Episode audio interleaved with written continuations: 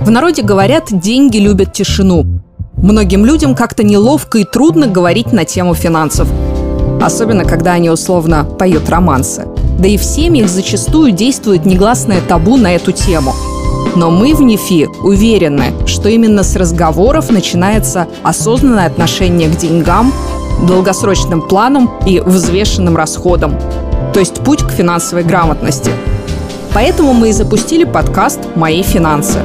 В каждом выпуске разбор важной темы, примеров из жизни и поиски решений. Слушайте наш подкаст во всех популярных подкаст-приложениях.